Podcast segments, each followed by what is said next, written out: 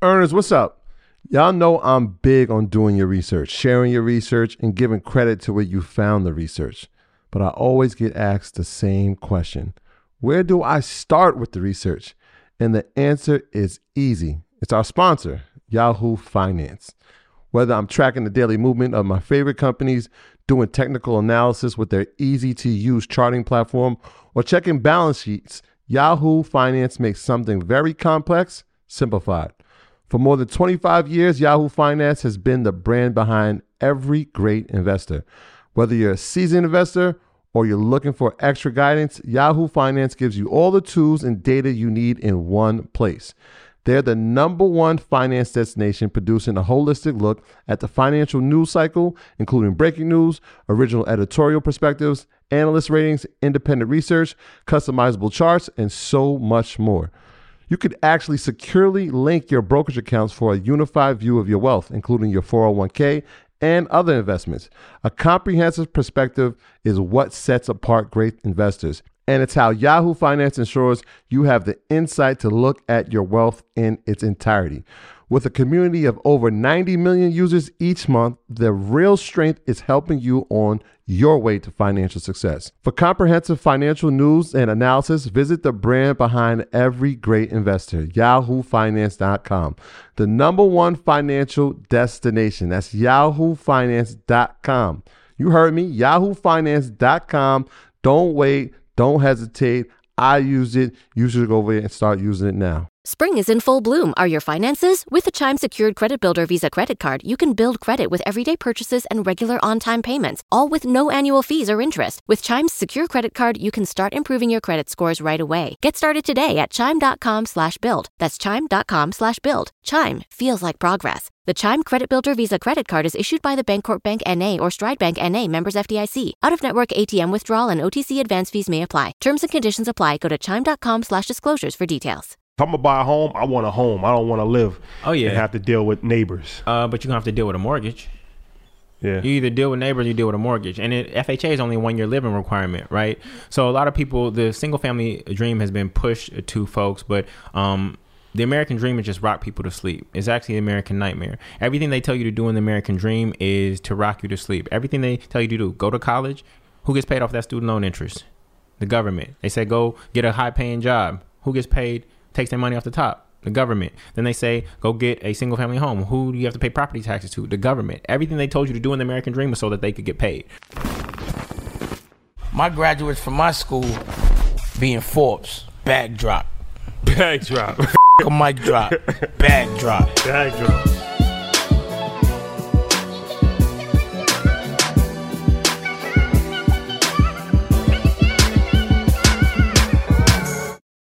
Right, guys, welcome back. EYL. This is, uh, you know, we've been on the road for a very long period of time, so this is the first time in a while that we actually shooting an episode. Feel good to be home. Yeah, yeah, yeah, for sure. So this is one of these episodes that um right up our alley as far as like how we started with um information. Like we pick a topic and then we just get an expert in the in the field and give a lot of gems and information that's kind of Yeah. been our blueprint since the beginning.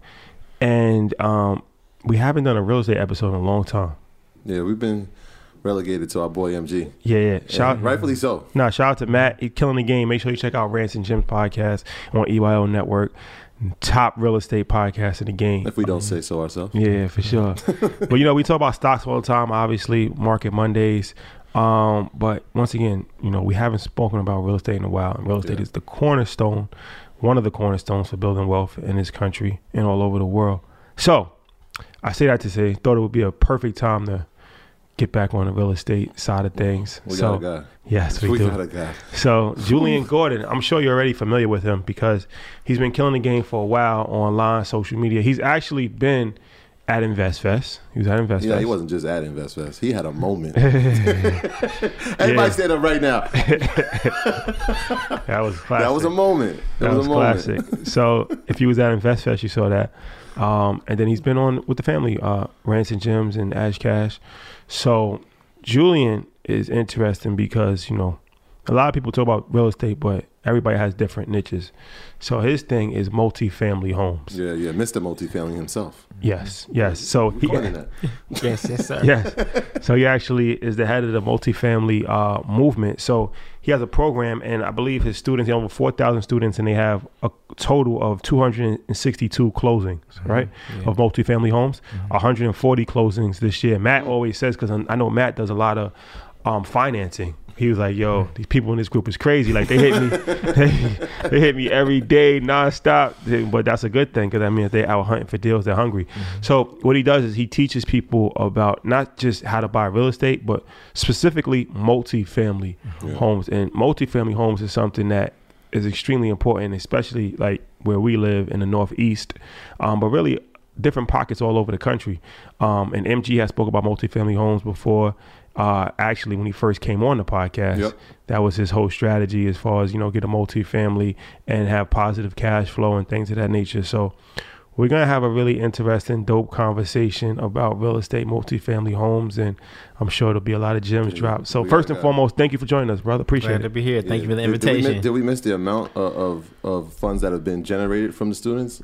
60, Um, 62 million, something yeah, like it's about sixty-two million. If you, uh, if on average each property is about three hundred thousand, yeah, we up there. So actually, seventy-five. Since that number, I need to update that number. We're at seventy-five million in real estate acquired in two years. Don't let that go over your Please head. don't. Yeah. So, all right, let's get into this. I want to get into details, nitty gritty, but before I start, I just want to give an overview of how did you get to this point? Because you, I actually just found out something that you was in one of the most prestigious business schools. You graduated from one of the most prestigious business schools of all, Stanford University. Um, so, I would assume that originally you was on like a business path, maybe even tech path, because a lot of people go to Stanford. That so, what made you get into real estate? Yeah. So, um, I went into business school because I knew I wanted to be an entrepreneur. Um, but when you look at business school and what actually comes out of it, you see a lot of people actually escaping the corporate plantation, going to business school, and then ending it back up on the corporate plantation at a higher pay. And so it wasn't actually training entrepreneurs. Stanford happened to be the most entrepreneurial business school out there, so that's why I chose Stanford.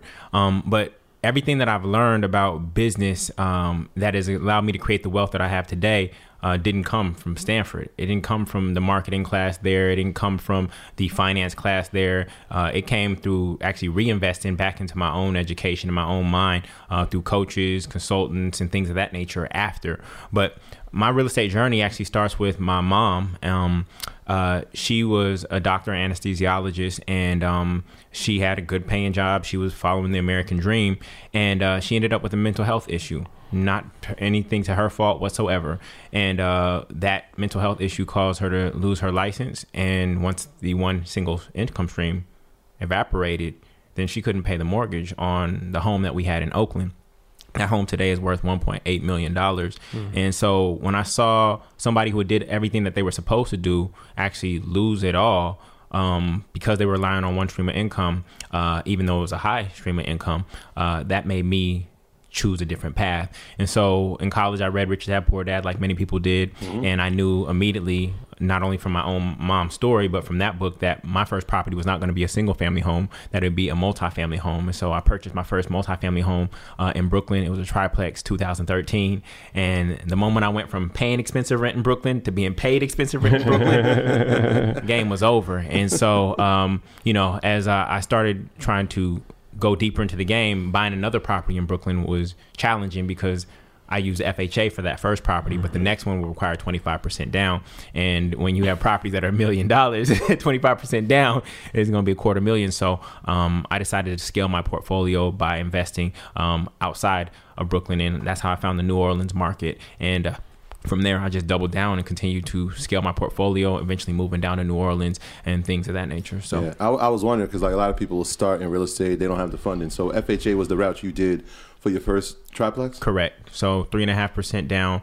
Um, at that time, the property was like 700,000. So, uh, it wasn't major money. Uh, I did have to save. I did have to discipline myself in order to save that. But um, I made that payment. And then from there, I haven't had a housing expense since May of 2013.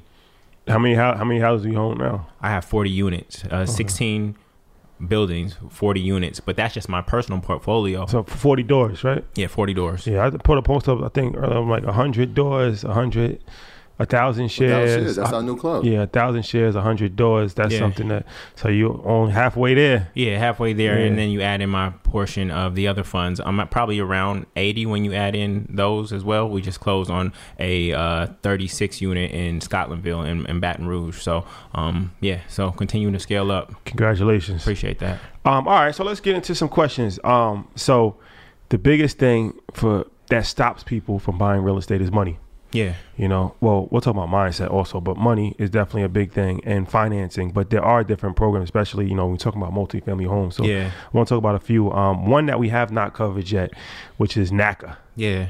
Um, can you talk about NACA a little bit? Man, NACA is amazing. Um, NACA is amazing, but uh, it's two sides of the coin. Um, you'll hear people say NACA is amazing, those who have closed, and then you'll hear other people say NACA is not amazing, Yeah. right? So um, NACA is really, really powerful because it's zero percent down.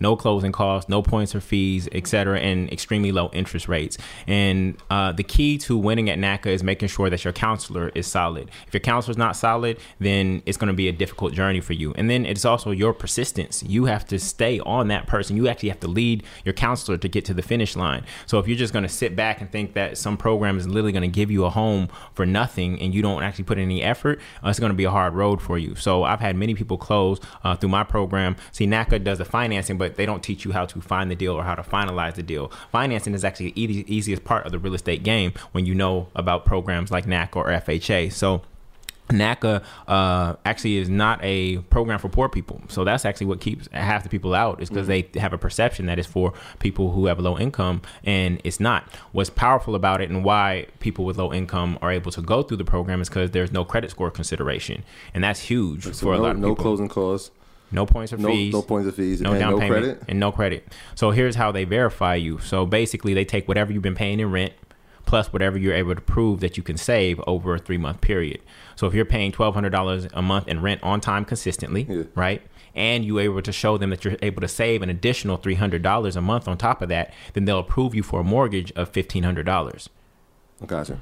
So that's how they verify your ability uh, to afford the real estate. And so NACA has two tiers of people. They have uh, priority and non-priority. So priority is anyone who um, is making uh, 80% or less of the area's AMI. So AMI is the area's median income. So those people are able to get interest rates as low as 2%.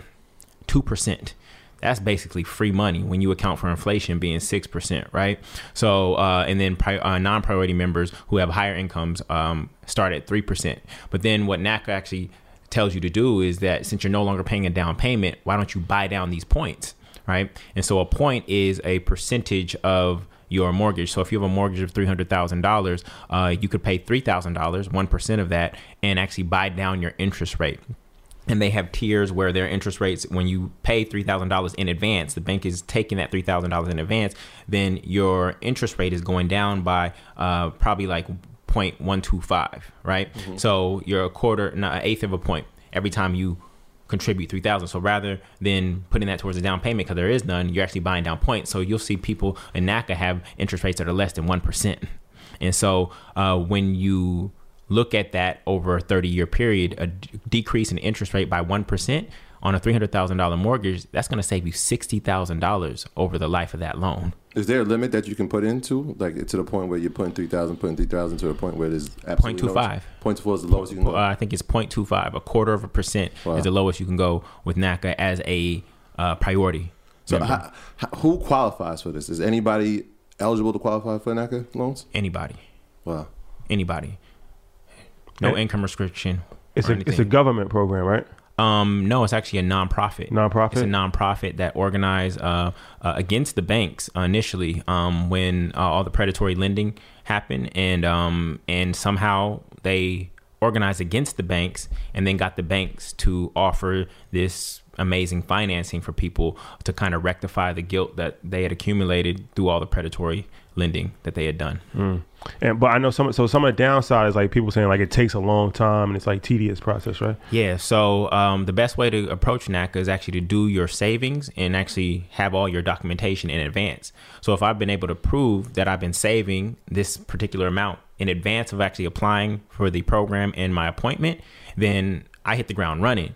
But if I start without any financial discipline in advance and then have to go through the process of demonstrating that I can save this amount of money for this particular mortgage, that's going to take me an additional amount of time in order to qualify or get pre-approved by them. So it's just coming uh, to the table with your financial house in order first, and that accelerates the process for folks. How many t- how many times can you actually use a NACA loan? Like if I do it and I pay off a home in let's say ten years, am I eligible to do it again, or can I have them running simulta- simultaneously? How's it work? No, NACA uh, NACA expects you to live in the home for the life of the loan, but it that is a minimum of five year living requirement. So FHA is only a one year living requirement, and NACA is a five year, but they actually desire you to live in that home for the life of the loan. So NACA is not a play where you can run several times. FHA, there are some hidden ways, some secret ways to use FHA twice We've heard. We've heard. yeah, to use FHA twice, but NACA uh, likely not. And so, if you want to scale your portfolio beyond NACA after you use NACA,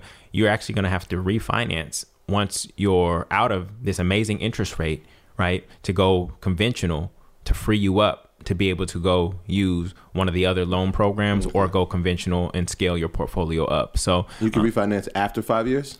Um, yeah, after five years, they actually hold a, uh second lien position on you for that five years to make sure that you stay in the property and you're not house hacking through them. Um, so yeah, uh, it's five years. But you're in order for refinance, you're going to need your home to have be at eighty percent loan to value. Now you put zero percent down, so you either have to force that appreciation or you have to have bought so right that it has appreciated to that extent over that period of time, over that five year period. Yeah, NACA's a, a great place. N A C A. If anybody, that's how that's how it's uh, spelled. And um, I think they have like seminars and stuff like that, or like yeah, all the time. Yeah, so you can actually like just Google in your area, and like you said, you have a counselor. Like if you you get assigned to somebody who's working with you, Yeah.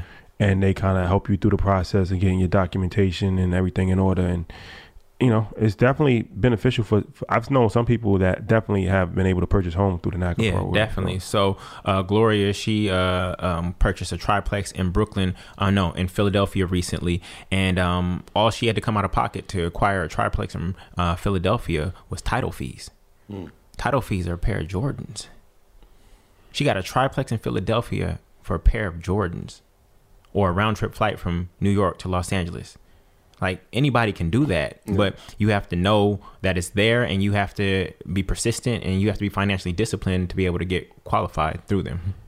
Earners, what's going on? This Black History Month, McDonald's is kicking off Future 22, a campaign celebrating 22 Gen Z leaders across the country who are making an impact on their communities right now. This generation may have the largest influx of young leaders since the civil rights movement. They're starting their own organizations, finding ways to empower youth and culture, standing up and speaking out. McDonald's is showcasing their efforts and the impact they're having on the world. Ever heard of Anaya Dillard? She's an 18 year old activist who started the Next Gen Come Up, a nonprofit that encourages activism and community service. McDonald's is sharing stories of the Future 22 leaders like Anaya and more on their Instagram at We Are Golden. Let's talk about another financing program we spoke about before, but once again, it was a while ago since the last time we spoke about it. FHA loan. Yeah. So I think the FHA loan is beneficial because, correct me if I'm wrong, you're able to put like 3.5% down. Correct. So talk about FHA for anybody that's not familiar with FHA. Yeah, so FHA is a government program, and um, and three point five percent down on a three hundred thousand dollar uh, duplex, right, um, is only ten thousand five hundred dollars. So, where else can what other business can you buy for ten thousand five hundred dollars that is valued at three hundred thousand dollars? Get financed for it within like forty five days, right, with minimal experience. What other business and have it immediately cash flowing? There's no other business that you can buy for three hundred thousand dollars like that that quickly, and so this is why FHA is so powerful. Um, so FHA typically requires about a 680 credit score um, to get qualified. It actually can go down, but if your credit score is below 680, then your interest rate or your down payment are going to increase on FHA. Um, there are FHA guidelines; these are federal guidelines, but lenders can stack on their own lending guidelines on top of it. So just because FHA says that the credit score minimum is 680, or uh, other lenders may say, no, we actually need a 720 in order to qualify you for that. So they can stack on their own guidelines to FHA. But FHA is um, re- really powerful. That's how I acquired my triplex in Brooklyn with, with the FHA loan. And um, the downside of FHA that people don't tell you is the PMI. is a private mortgage insurance. NACA doesn't have private mortgage insurance, and so private mortgage insurance means that their their banks are literally the government is actually protecting the banks. Like they've already bailed out the banks. I don't know why the banks need protection, but um, they're protecting the banks, and so there's this additional private mortgage insurance. So it could be an additional one fee. So again, if your loan is three hundred thousand dollars, one percent is three thousand dollars per year. You divide that by twelve months, and now you're paying an additional um, additional what uh, two hundred and fifty dollars per month on your mortgage payment for this private mortgage insurance. And now that PMI is actually permanent it is permanent until you refinance out. Oh, of- it doesn't go away after twenty percent. it used to go away after 20%. It is now permanent until you refinance out. So you said uh, if the credit score wasn't great, that the interest rate can go up from 3.5, right? The no, the down payment is down 3.5. payment- The interest the- rate is going to depend on a variety of things. Now, depending on if you get a single family or a multifamily, with are those factors as well that can change the interest rate of the property or of the loan? No, so um, the interest rate is based on um, so for when I talk multifamily, Yeah. I'm talking about two family, three family, or four family homes. These are also known as duplexes, triplexes, or fourplexes. So once you get to five units or more, that's a commercial loan, and that's a different lending process, right? that's a different lender, different terms, uh, 20 year uh, amortization. You're having an arm, um, your interest rate's going to be higher, et cetera. So interest rate is not dependent on whether it's a duplex, triplex, or fourplex. The interest rate is based on your financial profile. Got it. Um, so that PMI is that just for the FHA or is that because I know pre like if you just put less than twenty percent on any type of mortgage, you Correct. have to have PMI, but until you get to twenty percent, Conventional is PMI too if it's that's less than that's the 20%. same thing. Correct. All right, Correct. so just for the FHA, it stays on for the life it stays on until you refinance out. So if I um, see that I went FHA, I have PMI, that's two hundred fifty dollars additional per month, but my home was appreciated. I bought right in a gentrifying neighborhood, and I believe that I'm at eighty percent loan to value. I'm gonna go run the numbers, get an appraisal, and actually refinance out of that PMI, and that's two hundred fifty dollars back in my pocket. That's a car note, that's uh, a cell phone bill, that's groceries for folks. So um, yeah, but that's the key to buying right. If you don't buy right, then you have to literally just sit and wait and continue to cough up this extra two hundred fifty dollars a month. That is just literally there to protect the banks. So PMI exists on a conventional if, it, if it's not 20% down. Correct. What if I'm doing a, it's not my primary residence, it's an now investment property. Does PMI exist on that? And it's, I think it's like 25% down? It's twenty five percent down on, on a purely investment property, so Yeah, you're already period. above. You yeah, have to, you have to do it. correct. So you. there's no PMI. Got you. Yeah. Two hundred three k loan. Mm-hmm. That um, can you talk about that? Yeah, so 203k loan, FHA, same thing. But here's how it works. So, um, they're going to give me uh, my 3.5% down payment is going to be on the acquisition price plus the actual rehab. So if my acquisition price is 200 and the rehab is 100, then my down payment is still going to be 10,500. What's powerful about the 203k loan is that you're going to get a 203k consultant who guides you through some of the rehab process and you're likely going to step into built-in equity because you took something that was run down you put in a hundred thousand to it it's now like a brand new home so even though you have 300000 in You build equity. you build equity. So now you're stepping into equity right out the gates. And that's one of the keys to buying right. So we don't just want people to go out there and buy real estate, just like we don't want people to just go out there and buy stock just because we said so. We want you to buy right. And so buying right is three criteria. Um, first criteria is that you're stepping into built in equity, meaning that your appraised price is actually higher than your purchase price. So you're stepping in equity right out the gates. You won out the gates because you have equity. The uh, second criteria is that in multifamily, it is at least a 12% cash on cash return, right? Using the rule of 72, 72 divided by 12 means that your money's doubling every six years. The money that you have in the property is doubling every six years. And then the third criteria for buying right is that there's definite appreciation potential. And definite appreciation potential means that um, I've identified 33 signs of gentrification. And definite appreciation potential means that you bought on the right side of the wave. And so um, when I bought on uh, Fulton and Utica in Brooklyn, there was about 10 to 15 signs of gentrification there, right? Um, and that was called do or die Bed-Stuy at the time when No I longer. purchased They- they it. No that. longer, right? Because I saw it coming from Dumbo. Correct. it was coming from, I saw the wave coming from Dumbo, right? To uh, Fort Greene, Stuyvesant Heights, to Bed-Stuy. So I saw the wave. So I bought right here. I bought right here when the wave was here, and I've been able to ride that wave all the way through East New York. So that's definite appreciation potential because now that neighborhood has 30 of the 33 signs of gentrification. So every time a new sign is added, the equity is going up. All right, we got we got to go there. We have to go there. So there's 33 signs of gentrification. Yes, sir. Like we like to see it. Like I used to say, like yo, if you see a Starbucks, you see Chipotle, you see these Fortune 500 companies, uh, you see new construction, you see new building. What are some of the signs that you're looking for in that list of signs of gentrification? Our, our favorite one Yeah. is uh is a white girl running at 9 p.m. through the what used to be known as the hood with Check. her earpods on and the Lululemon. You you good to go. Check. You good to go. Okay. You Um, gotta be wearing Lululemon. It though. gotta be Lululemon.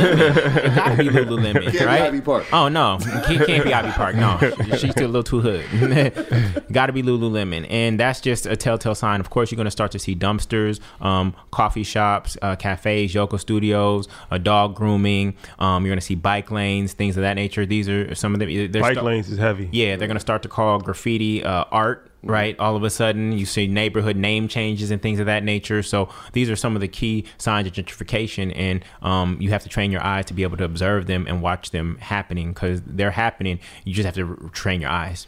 The bike lanes is heavy. Yeah, Uh, all through Harlem.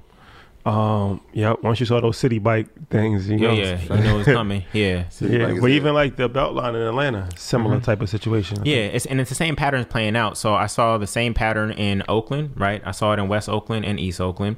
Then I saw the same pattern in Inglewood when I was down in LA. And then I saw the same pattern here. Saw the same pattern. It's the same pattern playing out. So it's just pattern recognition at the end of the day. And so if you're able to see the patterns, then you're able to get ahead of them and and benefit from it. So here's a big one that everybody asks because a lot of our New York is our biggest market, followed by Atlanta, Los Angeles, so uh, Oakland, California. So we have listeners all over the world, but a lot of people are in these major markets, Mhm. and the common denominator is that real estate is expensive, extremely high. So a lot of people get discouraged. They like, all right, this might work for, you know, if you're in the middle of America, but in Brooklyn, in Harlem, like in you know, L.A. It's not working. I can't. I don't have enough money to buy real estate. Not gonna happen. So this is this is this is something that I think is going to be extremely beneficial. Um, how to win and beat out cash buyers and hedge funds in expensive markets like New York and Los Angeles. Yeah, you got to know what you're doing. Um, you're playing against heavy hitters, and so you have to elevate your game. If you think you're just going to walk into the real estate market and be able to play with the the big boys and not understand what you're doing, you're going to lose every time. So I tell people all the time: you see a property on Trulia and Zillow, first and foremost, that's not where I go to find properties. All of my properties I find is off market deals. So I'm not competing with people because once a property hits one of those websites, there's a 30% premium because now demand is increasing because everybody in the world is seeing that property. That's getting emailed out to everyone, right? So I'm looking for off market deals. And how do you find off market deals? You find them through relationships, through mm. human beings. So my real estate Rolodex in New Orleans is about 66 people, multiple agents. Okay, that's a gym. You don't I don't just have one agent. Like a lot of people think you just get one agent, and let them go do all the work. No, I have multiple agents. Why would I restrict my search to one single agent? Now, if that agent happens to be the best in the city at identifying multifamily properties, I'll sign an exclusive agreement with them. But otherwise, whoever brings me the deal is who go, who's going to get the commission and get paid. Um, I have contractors, I have lenders, I have other property owners, I have friends and family who are looking out for me. Why would a contractor be looking out for me? Because if they find a deal and bring it to me, who's going to get the work? When I need to rehab that property, the contractor is, right? So, what's that process like? Because a lot of times people fall into that. You know what? Everything was great. I can't find a good contractor. What's the process of finding a good one, keeping a good one, building relationships with them? Yeah, it's, it's word of mouth and, and pulling up on people on site. So when you see contractor outside of a house, You pulling up. you pull up. You got to see their work. Otherwise, you're just guessing off of some Yelp reviews or something like that, and all of those can be manipulated. Mm. If I actually see your work and I see that you started here about Wednesday and you were out the door by Monday of next week uh, for a bathroom, then I know you are efficient and, and good at what you do. And it's got to be word of mouth. Like my real estate Rolodex has been built by word of mouth and then pulling up people on site and, and testing them out. So you might uh, test them out on painting one bedroom before you test them out on painting the entire house that you have, right? And see what the quality of work is at that level.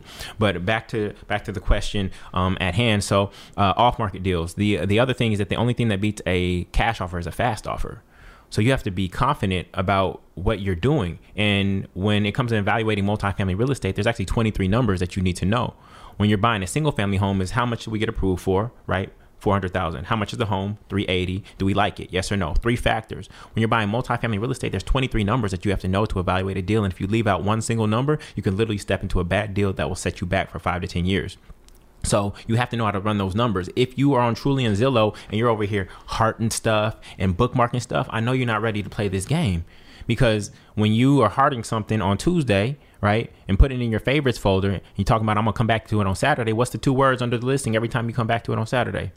Pending, under contract, because you didn't know how to play the game. Somebody else saw the deal and moved on it. So you have to be able to make those decisions confidently. Um, and it's all based on numbers. Multifamily real estate is purely based on economics, not on emotions. So I don't make emotional decisions when I when it comes to multifamily real estate. For instance, the property that I bought in Oakland, I was living here in Brooklyn.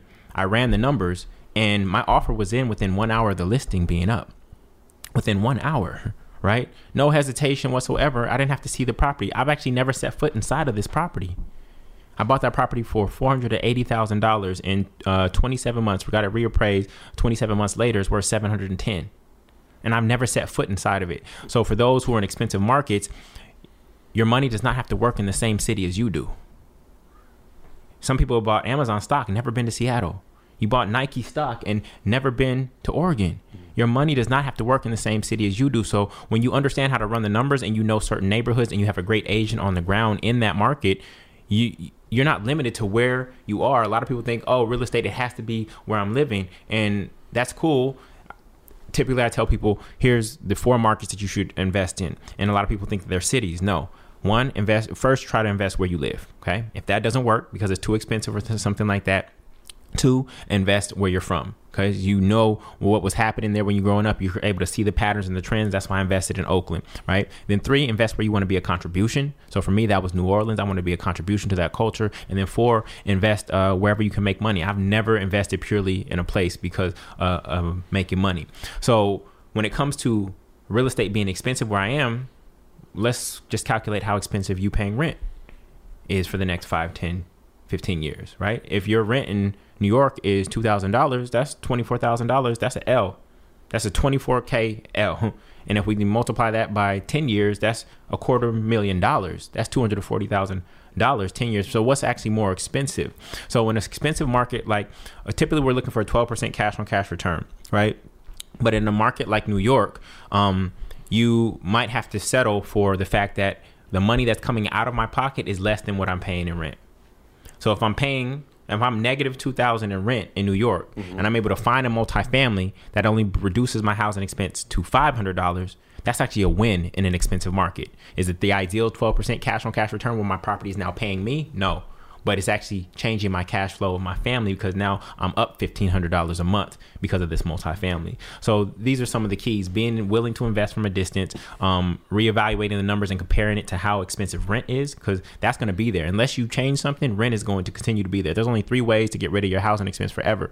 That is one, live in a tent, two, go to jail, or three, buy multifamily real estate. So um, you talk about uh, 23 numbers to know. What are some of the numbers that yeah. they should know? So you have to know the rents, obviously, right? Just because a seller gives you rent roll doesn't mean that those are the actual rents. You need to know what the actual rents are. You need leases. You need to verify those. Talk rents. talk about that because that's something that people don't fully appreciate. Like, yeah, you have to actually know what's actually happening with the property. Yeah, not what they're just telling you is happening. Yeah, you have to do due diligence. So I'm asking for leases, but even leases don't tell me if that tenant is actually paying on time. Mm-hmm. So I need to actually see that amount of money hitting the account between the first and the fifth for all four units that I'm about to purchase. I'm I'm buying a business. Right. I'm buying a business, and if we were going to buy a laundromat or something like that, we're going to actually need to see the cash flow. Now, because most owners are just um, individuals, uh, some of them don't have good accounting around the actual cash flow of the property, but you have to know what you're getting into, especially in this market where you have uh, COVID restrictions and you can't um, uh, ev- uh, evict people, etc. You got to actually know those things. And so I'm asking for bank statements. I don't need to see your entire bank statement, cross everything out, but I need to see when that money actually hit the account, right? Um, but then we use other online tools like uh, Rentometer to actually identify how much should this particular unit be getting, right? And so if I see that a seller has not increased rents for 10 years and the rents are actually at $1,000, but I run the numbers over here and look at the standard deviation, because that's what a Rentometer does, and I see that that could actually be commanding um, $1,300 a month, then I might have find, found some hidden value in a particular property. Now, as an ethical investor, I'm not interested in displacing people. So I'm not like some of these other real estate folks who say, go. yeah, just uh, just come and buy the property and just kick the people out. No, as ethical investors, we put people before profit. We put people before profit. These we want our people to stay in our communities. But um, what's crazy is that a uh, a good investor actually has to increase rents every single year, and that was a uh, that was a hard awakening for me. And here's why: if I'm uh, an owner in Oakland and I don't increase rents just because I want to be nice to my tenants, right? Then when I want to sell my property at uh, eight hundred thousand dollars, a property that I got fifteen years ago for three hundred thousand dollars, the rents will not justify that to a seller, and therefore I will be stuck in that property and never be able to get it off. So I'll literally not be able to ever get liquid or release that property because the rents don't justify it. And so uh, we increase rents according to the uh, CPI in that market. So if the CPI in Oakland went up three percent that year, then we're going to increase rents by 3% because guess what? My other expenses are going to go up by 3% my contractors are going to go up. My utilities are going to go up. My garden is going to go up. And so in order to provide you Taxes, taxes. Taxes are going up. So in order to still provide you with the quality housing that I desire to provide for you, I have to be able to to meet that. If I think just by being nice, right, and keeping your rent where it is, then ultimately I might not have enough money to fix that roof leak because I didn't increase rents, but all my other expenses went up during that period of time. It's true. Yeah, so this is this is really key. So uh, even as an ethical investor, we have to increase rents, but we don't increase rents in such a way where uh, it's going to be from one thousand to uh, thirteen hundred, just like that, or else you got to get out. That's not how we that's not how we treat people. So you said this is this is key because you know all the numbers, and then something like Corona happens, Yeah. and then you have a, a rental moratorium, and it's like, all right, well, people don't have to pay rent. So how do you handle a situation like that? I know you have a lot of doors. How does that work? Yeah, so um, half of my portfolio is Section Eight, so that's guaranteed income, right? Whether the economy's up or down. Yeah, uh, whether the economy's up or down, I'm, I'm straight. And then the other key is you have to actually screen your tenants. So um, my market rate tenants, teachers, nurses, people like that, whose income is not going to fluctuate based on a market. Like in New Orleans, I typically won't hire somebody who's in hospitality right? Because especially in this COVID environment, that hotel shuts down or flights are canceled, things of that nature. Now their income is fluctuating. Therefore, that means my income is going to fluctuate. Mm-hmm. So you have to be very mindful about who you actually attract. So some of those other numbers include your property management, right? Includes the gardening. Like if I look at a property online and I see that it has no grass or a lot of grass, I'm gonna put aside a eighty dollar budget a month for a gardener if it has grass because that has to be upkept. There are literally cities that'll give you um, give you tickets for not upkeeping your your yard. Right? I have to know my capex. Capex is my capital expenditures. Those are about ten percent of rents. So if rents are four thousand dollars, I'm gonna set aside four hundred dollars a month in a separate account for roof, foundation, electrical, plumbing, and things of that nature, right? And HVAC. I'm going to set aside money for those things that I know will come. They might not be immediate right now. I may not need a new roof right now, but I need to set aside a portion of rents for that. Repair reserve, like sink leaks or a hole in the wall or rodents or something like that. That's I'm gonna set aside five percent for that. I got to know my interest rate, right? I got to know um, my down payment. Um, these are uh, I got to know my PMI. So all of these numbers factor into seeing if this property is actually going to cash flow at the level that you desire. And again, you leave out one number, especially a number like tax you think you're buying a cash flowing property, then you see that your taxes in New York are eight thousand dollars a year, and you realize that you're negative, that you went backwards. And the key thing about tax um, and calculating taxes uh, when you're running your numbers is that the tax assessment is usually going to be based on the purchase price that the previous owner purchased the property at, right? And their taxes are going to be based on that. But once you purchase it at two times or three times what they purchased it at because they were sitting on it for 20 years, it's going to get reassessed.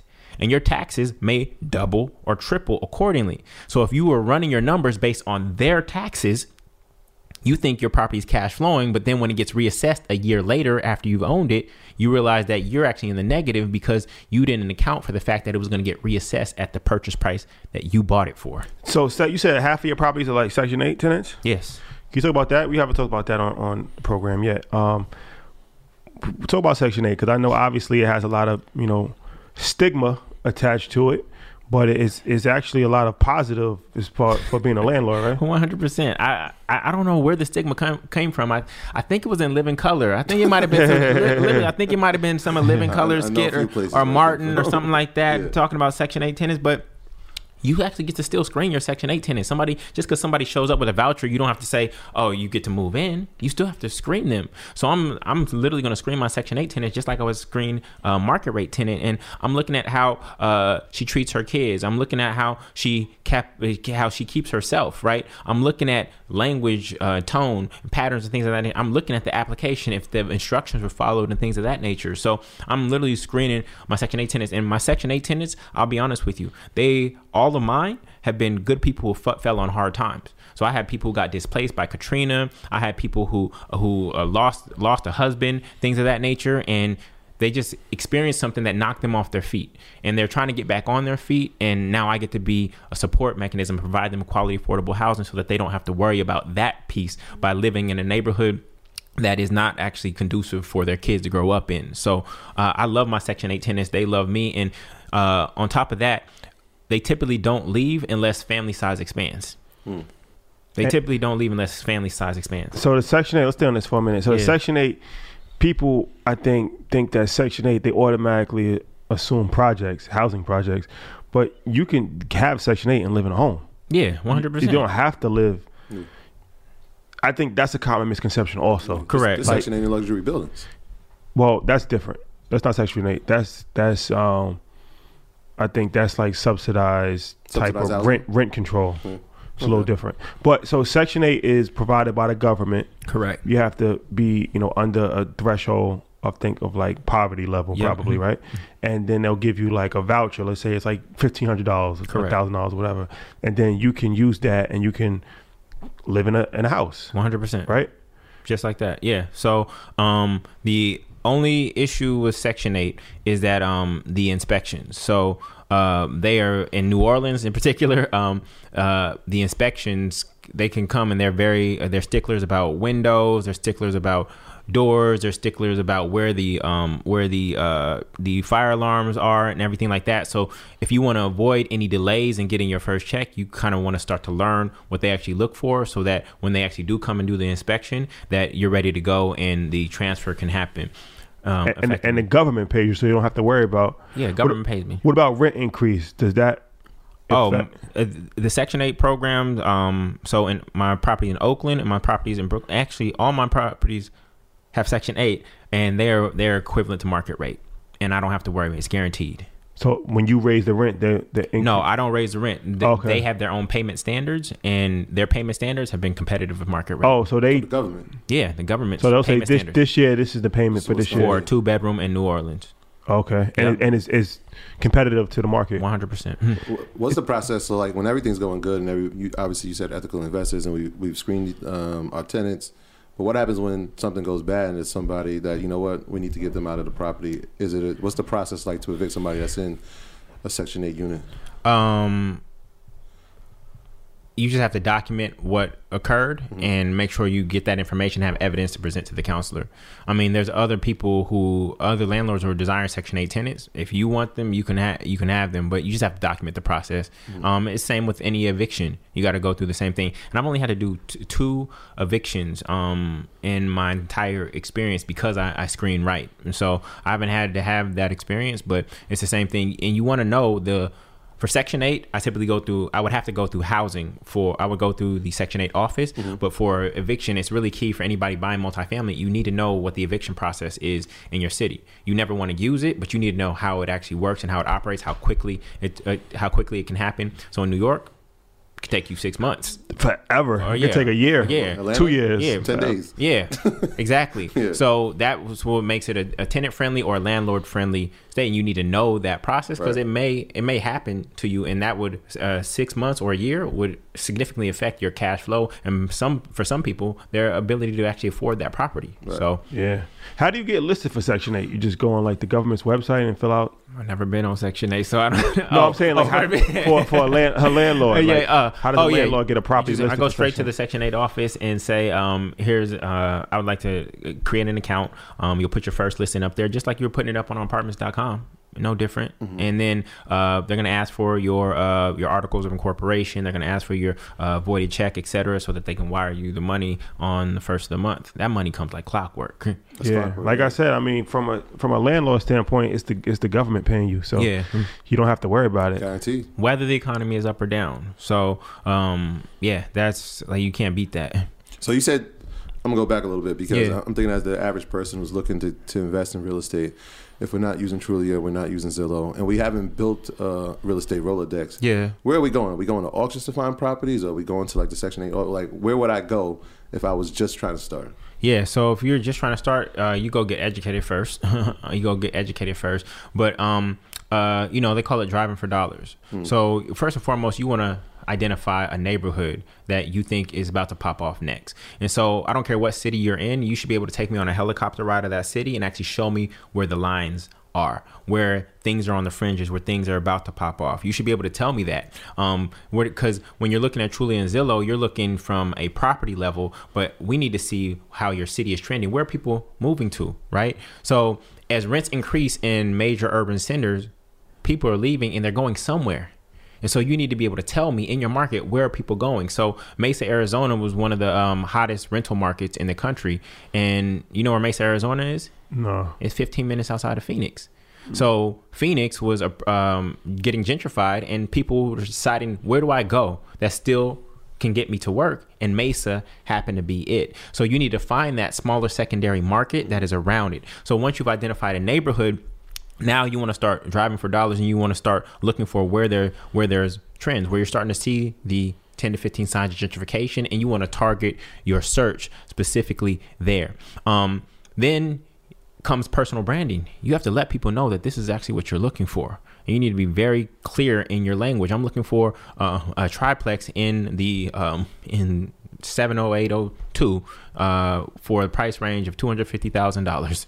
And you need to start communicating that to not only agents but to everybody uh, around you, so that um, when things happen, so for instance, somebody's parent transitions or their grandmother transitions, and the children do not want to buy, no child of the four wants to buy the house from their siblings, right? Everybody wants to cash out. And before it hits the market, guess who they reach out to you because you communicated what you were looking for. Hey, well, my friend is looking for a multifamily now. So this is the this is the key is to build those relationships and let other people know what you're actually looking for. Um, it's not it's not a website.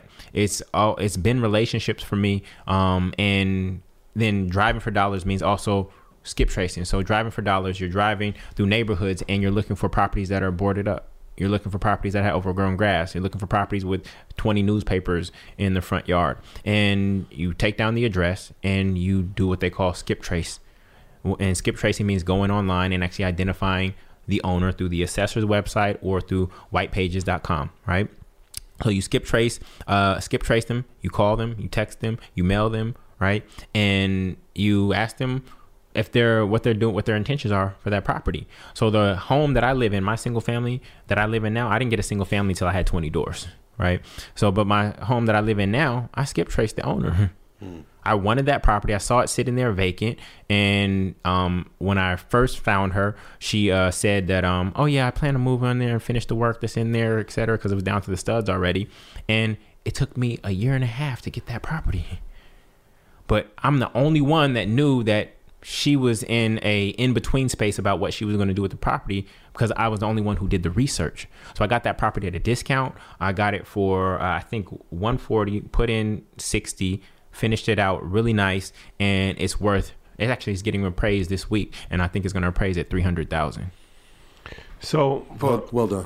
for for people, let's just bring it back. Multifamily. The benefit of having a multifamily is that you have um, cash flow, as opposed to just most people when they think of buying a home, they're just buying a single family home. Yeah, And as you said, the problem with that is that if you lose your job, it's not really. That's when people say like, is a home an asset or a liability? oh yeah. And it's like a single family. Technically, you can kind of say it could be a liability. So Um, not technically, it is. Whereas a multi-family home, you got somebody living, you know, below you, above you. Now you actually collect two forms of rent. So it's actually positive cash flow. So that's the benefit of mo for anybody that's wondering like why we're talking about multifamily. That's the benefit of multifamily homes. Now, one of the knocks for multifamily homes is that people don't want to live with other people. They don't want to Yeah. live in the same house that somebody is above them or somebody is below them. What would you say to them for that? You're renting right now. Somebody living above you or next to you right now. If you're in a building. Yeah, Yeah. and you likely are. But but like as far as like buying a home, if Yeah. like I, if, I'm, if I'm gonna buy a home, I want a home. I don't want to live. Oh, yeah. and have to deal with neighbors. uh, but you're gonna have to deal with a mortgage. Yeah, You either deal with neighbors, or you deal with a mortgage, and it, FHA is only one year living requirement, right? So a lot of people, the single family dream has been pushed to folks, but um, the American dream is just rock people to sleep. It's actually the American nightmare. Everything they tell you to do in the American dream is to rock you to sleep. Everything they tell you to do, go to college. Who gets paid off that student loan interest?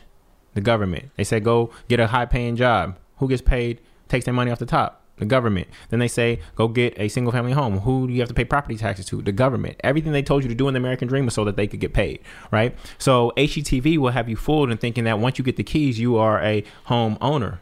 That's a lie. You're a home buyer. You bought a home, you're not a home owner because you only put 3.5% down. The bank owns the other 96.5%, right? And so we have to be very careful with our language. What happens is a lot of people buy single family homes and like, oh, look at me, I'm grown now, I ain't renting no more. That's a lie. You still are renting. You're not renting from a landlord, you just rented the bank's money. What is the bank's money rented called? It's called interest. You're renting money. You're not renting a space, you're renting money, right? And so on a $300,000 loan at 4% with only 3.5% down, um, you're about to pay $208,000 in interest. So people look at a single family home and say, oh, that home's only $300,000. No, that home is going to cost you $508,000. Not only are you buying yourself a home, you're buying your lender a home at the same time. And if you look at the mortgage payment, like what bank would you go to where you put in two thousand dollars into the account and you only get credited six hundred? Would you bank with a bank like that? That's what a mortgage payment is. Your first mortgage payment on FHA loan at three point five percent down is seventy percent interest. So you put in two thousand, and the interest was fourteen hundred. That's a terrible transaction. So when we look at that, a single family home is uh, a dangerous way to try to begin your real estate journey because if you're not careful, this is what's sick. If you're not careful, when you add in the interest, the private mortgage insurance, the property taxes, the homeowner's insurance, and the maintenance of that property, a single family home buyer can actually have more money going out of their pocket due to housing than someone who is renting the same square footage across the street. Now, people say, well, Julian, my house appreciated. The appreciation only is covering the interest that you were going to pay to the bank. You're not really up, it's only covering the interest. And so we have to be very careful about calling a single family home an asset when it really isn't. And if you haven't leveraged it, if your money is stuck, even if it has appreciated and your money's stuck in the walls, then it's just sitting there doing nothing until you actually liquidate. And liquidating means selling. And once you sell, you have no place to live. So this is very key. Now, there's four financial benefits of multifamily real estate. I've talked to you about cash on cash return, and so I have a duplex in New Orleans that I spent. Uh, it, the price I didn't spend, but it, the price is three hundred thousand dollars. So let me just break down over the next 30 years how much that property is going to pay me. It does not look like a million dollar home, but it actually is when you actually look at the numbers. So over the next 30 years, that property is going to pay me $638,000 in cash flow. That's after principal, interest, taxes, insurance, capex, repairs, and vacancy rate. That's money in my pocket over the next 600 uh, over the next 30 years. Then the tax savings on that property, money that I do not pay the government, will be $278,000. I'm, I'm getting two hundred and seventy-eight thousand dollars in tax savings on a three hundred thousand dollar home. because of the location of the property. No, because I get to depreciate that property over mm. 27.5 years and all the expenses related to that property. So I'm actually reducing my tax liability by $278,000 over 30 years. Then the principal pay down, who's paying the principal? I'm not. The tenants are. So that's $225,000. And then if this property appreciates by 1% every year for the next 30 years, that's an additional $104,000. So you add all that up, that's $1.2 million. So this is a million dollar property. And I still have the property, which is also now, uh, I still have 300,000 of equity that's in the property. So it's actually 1.5. So this is simply off of a $300,000 duplex. And when you see that, then it becomes a no-brainer. See, a lot of people are hesitant to invest in multifamily real estate, especially people who are getting this fast money um, through stock options and uh, stock market investing, et cetera. It's it's great, and we need the fast money and the slow money. But multifamily real estate is actually a 25% return. It's just not a cash on cash return. If I have a 12% cash on cash return and then I add in those other benefits of the principal pay down, the tax savings, and the appreciation, my actual annual rate of return is around 25%. Elon Musk, annual rate of return since he sold, uh, since he exited PayPal and to what he has today, his annual rate of return has been 44.44%. So if I'm able to get 25% return, I think I'm doing pretty good. And a lot of people, you know, the stock market S&P 500, guess what the rate of return is on the S&P 500 over the past 20 years? Everybody twelve percent annually, something like that. January 1st, 2000 to December 31st, 2020, the annual rate of return on the S&P 500 was 4.77%.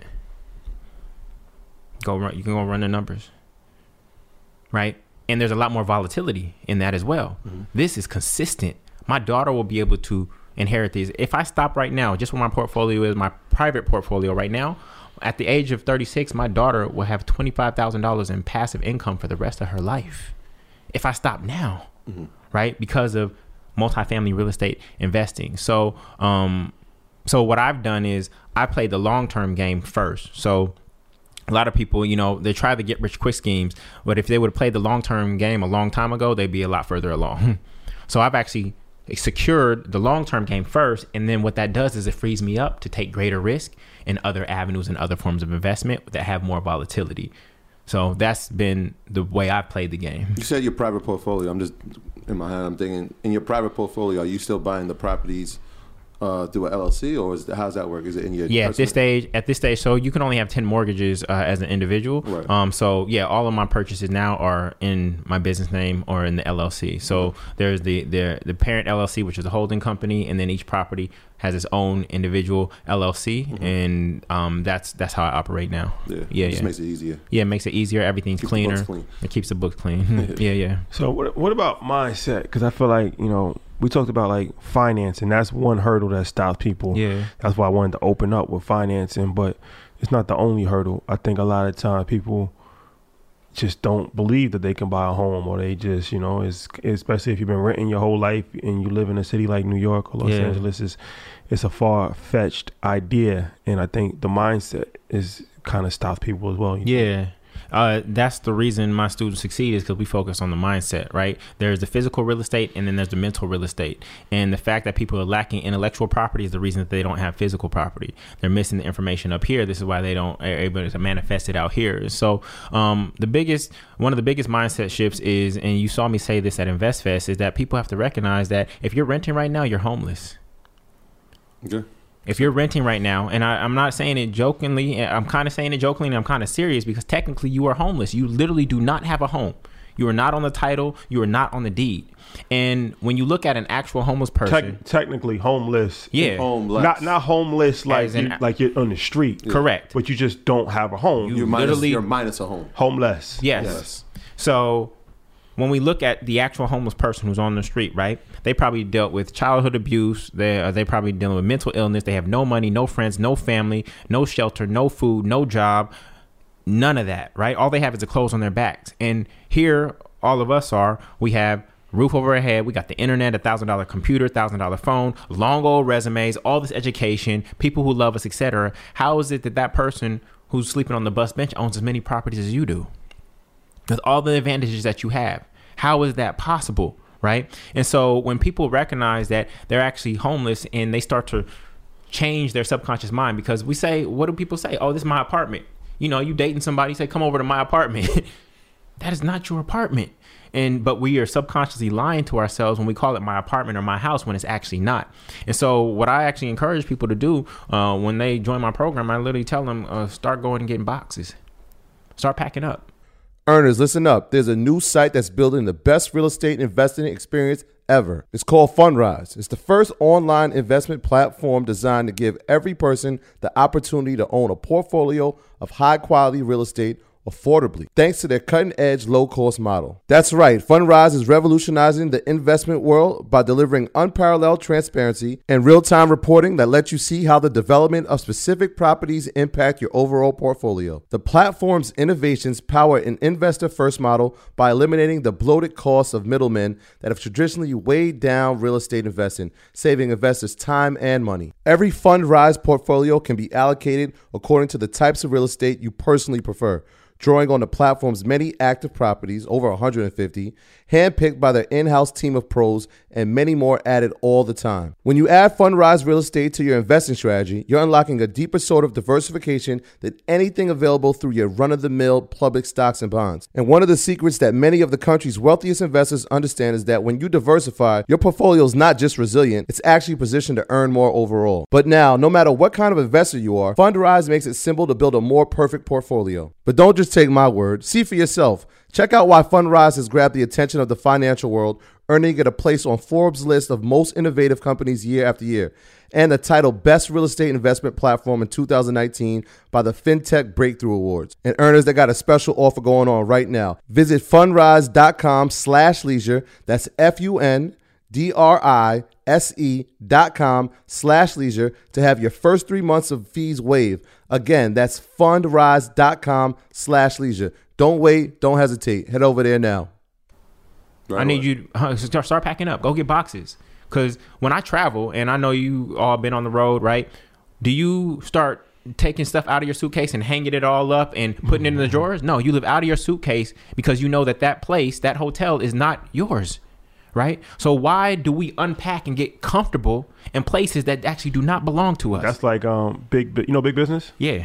So when we interviewed him, he was saying that uh, he he he moved to Miami, and uh, he never got a TV. I don't think he got a couch. He just had a bed, and he promised his his wife and his child that um the reason why he wasn't going to furnish the place because he was only going to be there for a temporary time, so he didn't want to get, get comfortable. Why get comfortable in a place that's not mine? People over here painting walls, you buying furniture for certain nooks in somebody else's house, you putting up bookshelves, you making it look nice. Everybody in the neighborhood thinks you own it and you don't. So go start packing your boxes. Literally, people have closed in less than 90 days once they got their mind right. Like imagine being enslaved in Maryland, right? Maryland, right below the Mason Dixon line. And now you've been enslaved for 40 years and now you're on your deathbed and somebody tells you that the Mason Dixon line is right there by the horizon by that t- by that tall tree. The Mason Dixon line was right there the whole time, but you didn't know it. You just weren't aware of it. Once you realize that the Mason Dixon line is actually that close, you run for it. And so the ability to acquire multifamily real estate listen, people think you need to buy, have a real estate license. People think that you need to have bought a single family home first. People have all these myths uh, about uh, what it takes to get in the game. People uh, people think that you need to have a ton of money saved. Literally people have not gone to get go get pre-approved. You won't believe how many people have not even gone to go get pre-approved and the it, the reason they haven't gone to get pre-approved is because their own perception of how they're showing up in the world. You know, everybody around us perceives us in this high way, like your significant other, your your friends or family see you in your best light, but we look at ourselves in the lowest way sometimes. And so what I tell people is go get pre-approved. I don't care how you see your financial situation right now. Let's see how the bank sees your financial situation. And you'll be surprised. You thought that you could only get pre-approved for three hundred thousand dollars, which was not enough to buy multifamily in your market. But when you actually went to the lender and showed them what you had, they approved you for five hundred thousand dollars. You could have been in the game a long time ago, but you were afraid to go get pre-approved. You were afraid to open up your financial house and let somebody in and come see. And you'll realize that it's not as bad as you think because this is a physical, tangible asset, real estate. Banks are more willing to lend against that than your business idea that you have your 10 page business plan fact. on. Yep. So go get pre approved. It costs you nothing to go get pre approved. They're gonna ask for your W twos, some pay stubs, uh, your tax returns, your, your bank statements. Go literally go to the bank that you have your checking or savings account at, and start there. Um, I don't care what your credit is. All we want to do is see what number they come back to you with. And if that number is too low to buy mu- multifamily real estate in your market, then let's fix the things. If it's your credit, then let's work on your credit. If it's your savings, let's work on your savings. If it's your income that they say is too low, then let's work on your income. But let's be in the know. Let's start from that awareness. But some people have been able to get pre-approved for more than they needed, but they have been afraid because this whole um, we got this wave of people who are just focused on perfect credit scores right now. Yeah. The name of the, the purpose of credit is to be leveraged and to you be used. Some people have better credit scores than me, but have no assets, right? So we're not just trying to create perfect credit scores. We're trying to build wealth and not just generational wealth. We're trying to create regenerational wealth. And regenerational wealth is wealth that transcends multiple generations. Generational wealth gets passed down one generation.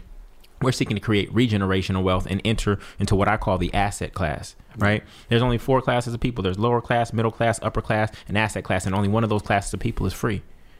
It's the asset class. This is the top line on your sweatshirts. It's the asset class. Because the asset class, people have passive income that covers their cost of living. Even if I'm in the upper class and I have a good paying job like my mom did, I'm still not free.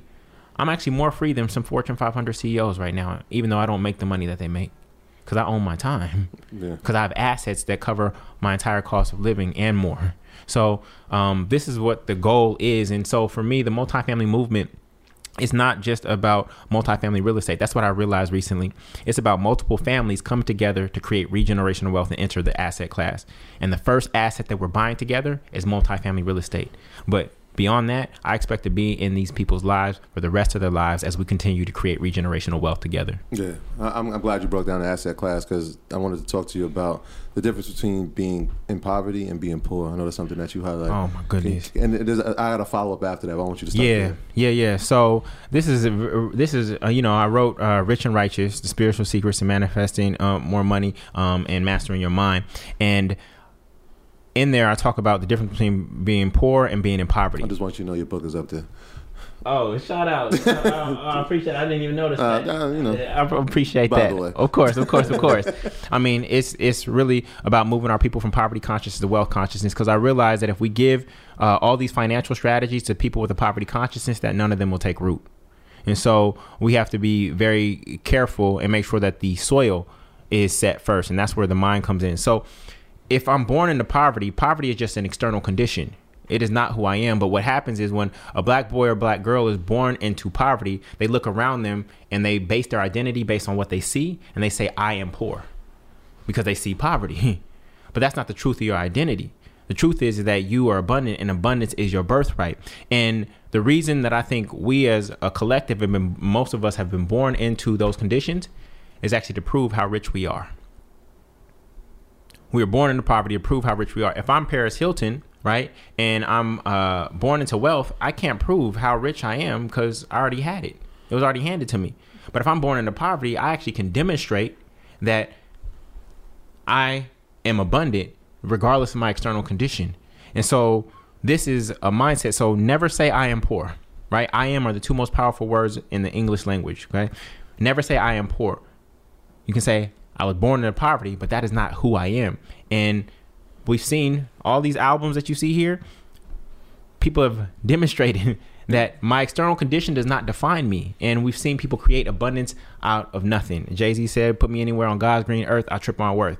That means that regardless of what I have in my pocket and what's around me, I know that the true wealth is actually inside of me. And so um, when we start there in the mindset, um, I believe that it's a more fertile soil for us to actually implant these wealth seeds and these strategies and that they'll take root and they'll, they'll grow from there.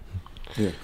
Um, so how'd you get into the education aspect of it? Because I want to talk about the multifamily movement. Yeah. What, all right, you an investor, you realize you know you can make money, change your family. What prompted you to actually building a community? Yeah. So um, I'm a real estate investor first, then a real estate educator, then a real estate developer.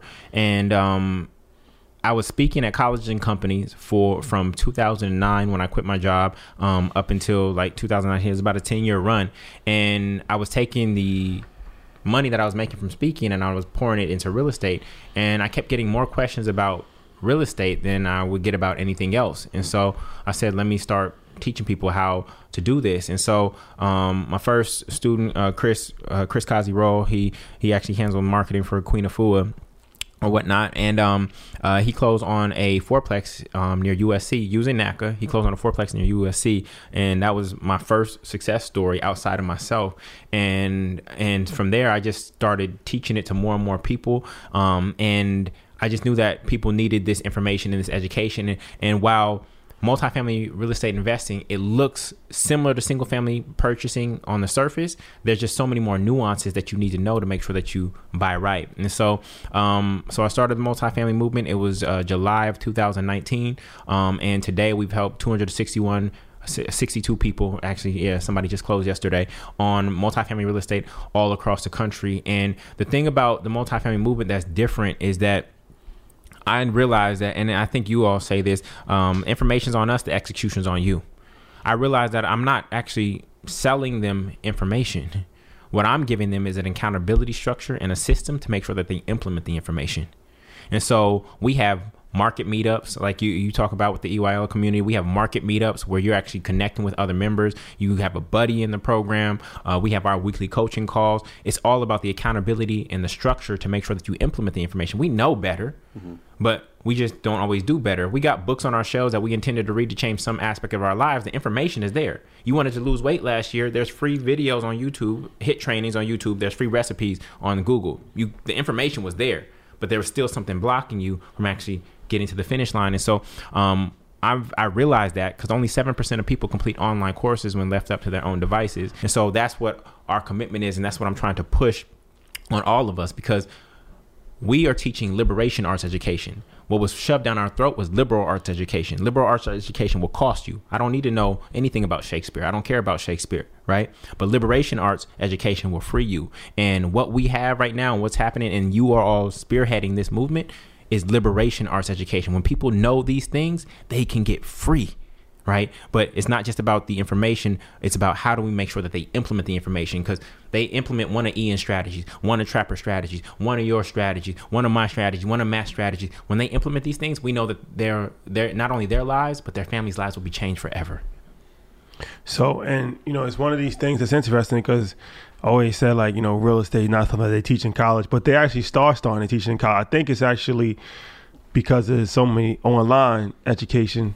But like NYU has a real estate program, but NYU costs sixty thousand dollars a year. Fact. So it's like, hey, I'm not really even sure what they're teaching in their real estate program, but you're paying sixty thousand dollars a year, and that's the beauty of online education, where it's like directly this is what i want to know yeah. i don't have to go through everything else that comes with that Correct. like you know because you just can't take real estate you got to take math and science and yeah, you know, all right. other stuff uh, even in college you still got to take all the other stuff and be there for four years where it's like all right you can actually implement this in six months a year you know be in a position to actually execute. Yeah. And it's like mentorship. Yeah, in, in, in, a sense, right? Where you're like you're part of a community, you have you know meetings and online Zoom calls, stuff like that. You know, people always ask, like, you know, can I get mentored? Well, that's kind of like the online communities have yeah. turned into like the mentorship. Exactly, one hundred percent. Like, um, I don't have the capacity to do one on one. I have too many people to free, right? But if I can create a community of people who are supporting each other on this singular journey, which is to acquire multifamily real estate, then I know that you're going to get uh, get to your ultimate destination and get free. Harriet Tubman, she didn't take people one at a time.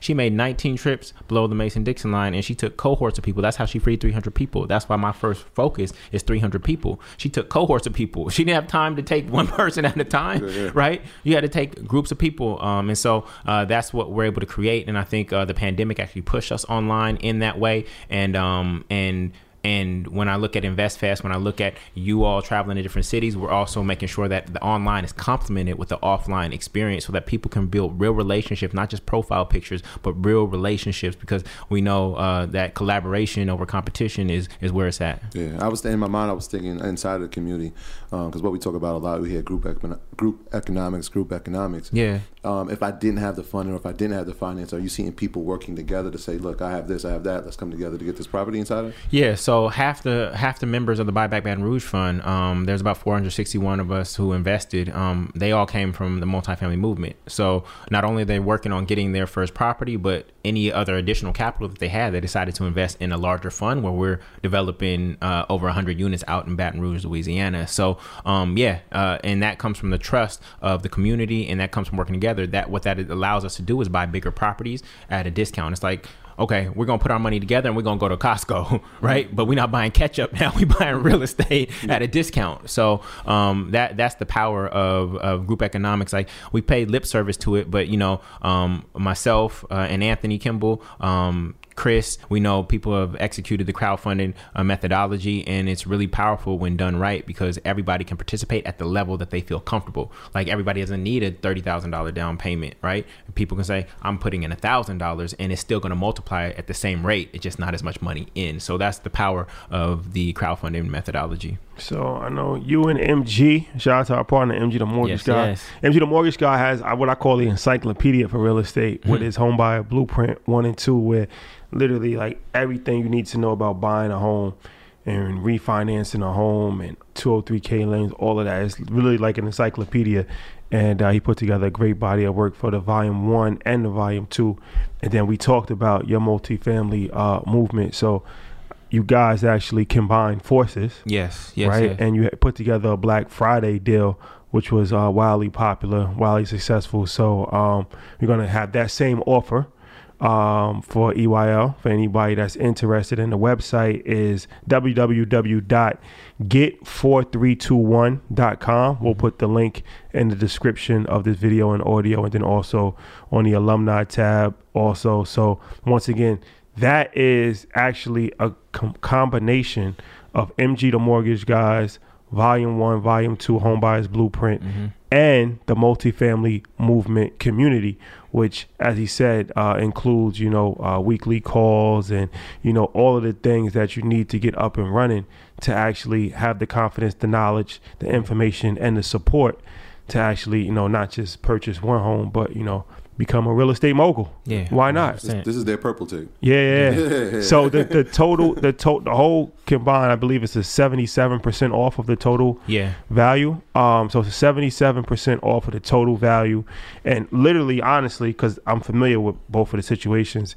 There's nothing else that you really need in real estate, like especially if you doing the multifamily home. This is literally like the equivalent of going to college.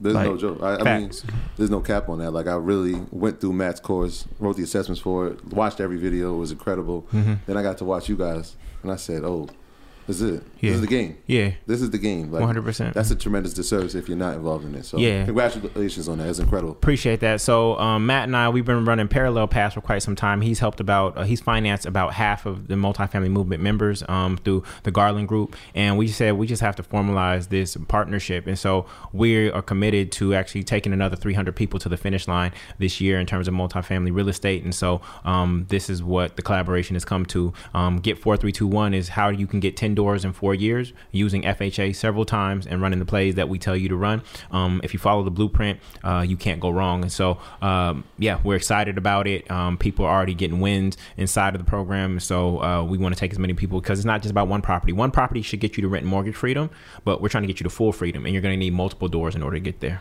Yeah, and like I said, real live testimony. Matt personally told me he was like, "These people in Jullien's program, man, they they flooding me. They flooding me." But like I said, that's a good thing because that means that they're actually purchasing homes. Facts. So if you want to take that next step and really, you know, get your freedom, um, highly, highly suggest checking it out. And like I said, you know, special offer for all the earners. Anybody that's interested, anybody listening to this, get 4321.com. Appreciate that, brother. Before you leave, I got um I got a few more questions. Uh one in particular. So we had another gentleman on the podcast that, you know, people may be familiar with, Grant Cardone.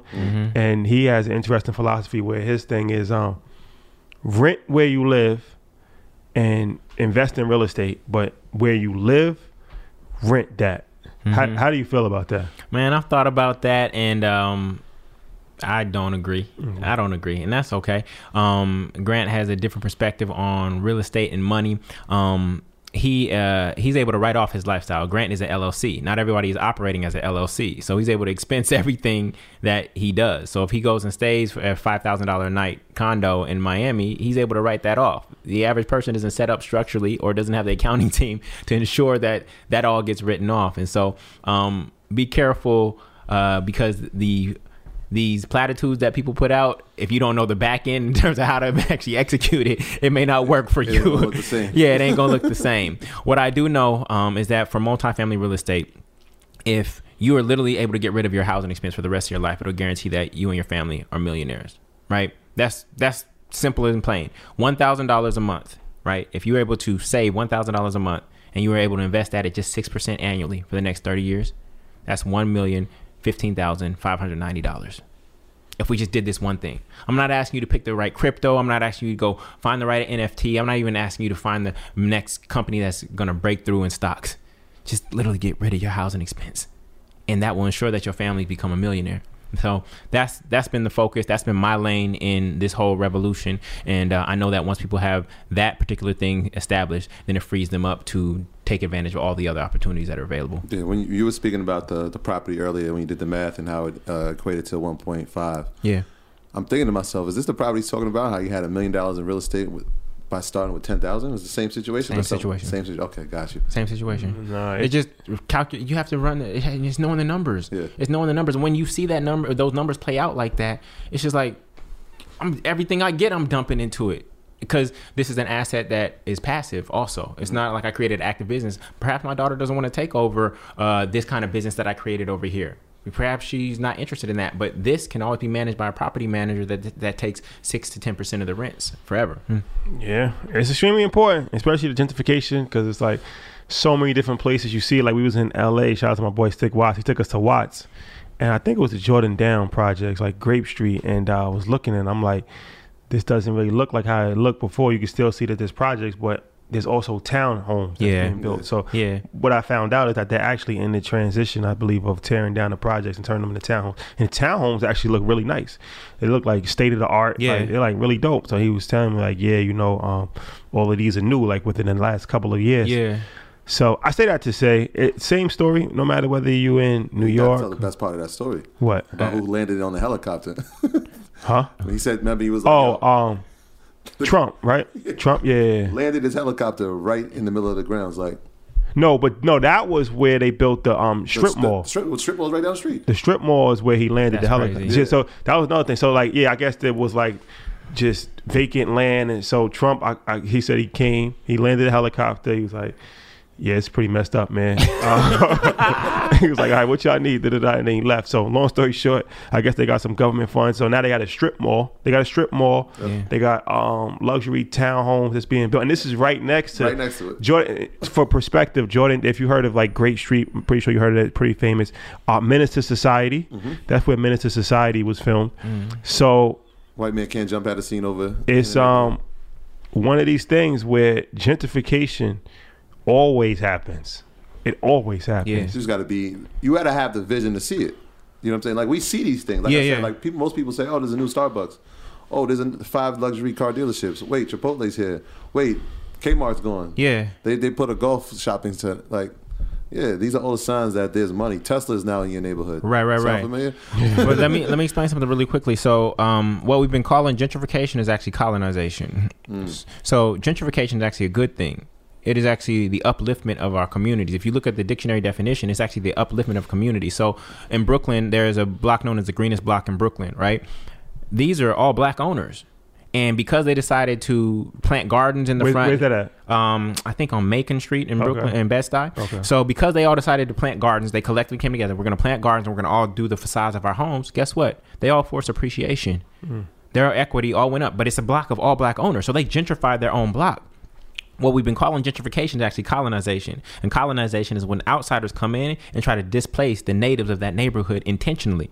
So colonization is it has a tinge to it, right? It has a negative history to it, but that's actually what has been occurring. When you have people come into um, the Shaw in DC and you have people complaining about the music that's been played in the Shaw for 30 years, then that's colonization that is seeking to happen because you're trying to displace the culture that is there. So we need to call a spade a spade. Um, if it's colonization, it's colonization, but gentrification is actually upliftment. I want the hood to look better.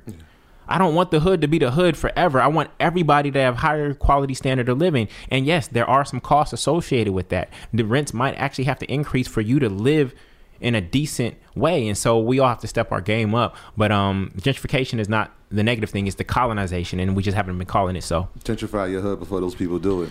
claim eminent domain and what have your people moving. Yeah, facts. That's a That's fact. kind of what Nipsey Shout- was doing. Yep, it was. tune with what he was doing. Yeah. well, it's been a pleasure, my brother. How can the you. people follow you? Social media handles? Uh, anything else that you want to leave before we head out? Yeah, so uh, rentfree.com. rentfree.com. If you want to learn this game, you can go to rentfree.com. I'll show you how to finance, find, and finalize multifamily real estate deals so that you can close on your first property within the next year. There you have. What's your social media handle? It's Jullien Gordon, J U L L I E N, Gordon, G O R D O N. Yes, and don't forget, uh, get4321.com. That is the special offer that him and our brother MG, the mortgage guy, Mortgage have God. together. I call him the mortgage God. everything, everything that you need to know to get up and running and um, get into this real estate game and really start to make some money. Uh, so that's a special offer, seventy-seven percent off the total value of the package, um, strictly on that website, only on that website. Um, so yeah, thank you for that. Appreciate it, Appreciate and uh, thank you guys for rocking. with you anything you want to say? Liberation Arts. Don't forget that. Yeah, shout out to everybody on EYL University. Shout out to the merch team. Shout out to everybody on Patreon. This is uh this is one of those. I appreciate you coming, my brother. Long overdue. yeah, Yeah. 100%. Yeah, for sure. Thank you guys for rocking with us. We'll see you next week. Peace. Peace. My graduates from my school being Forbes, Backdrop. Backdrop. A mic drop, Backdrop. drop. Bag drop.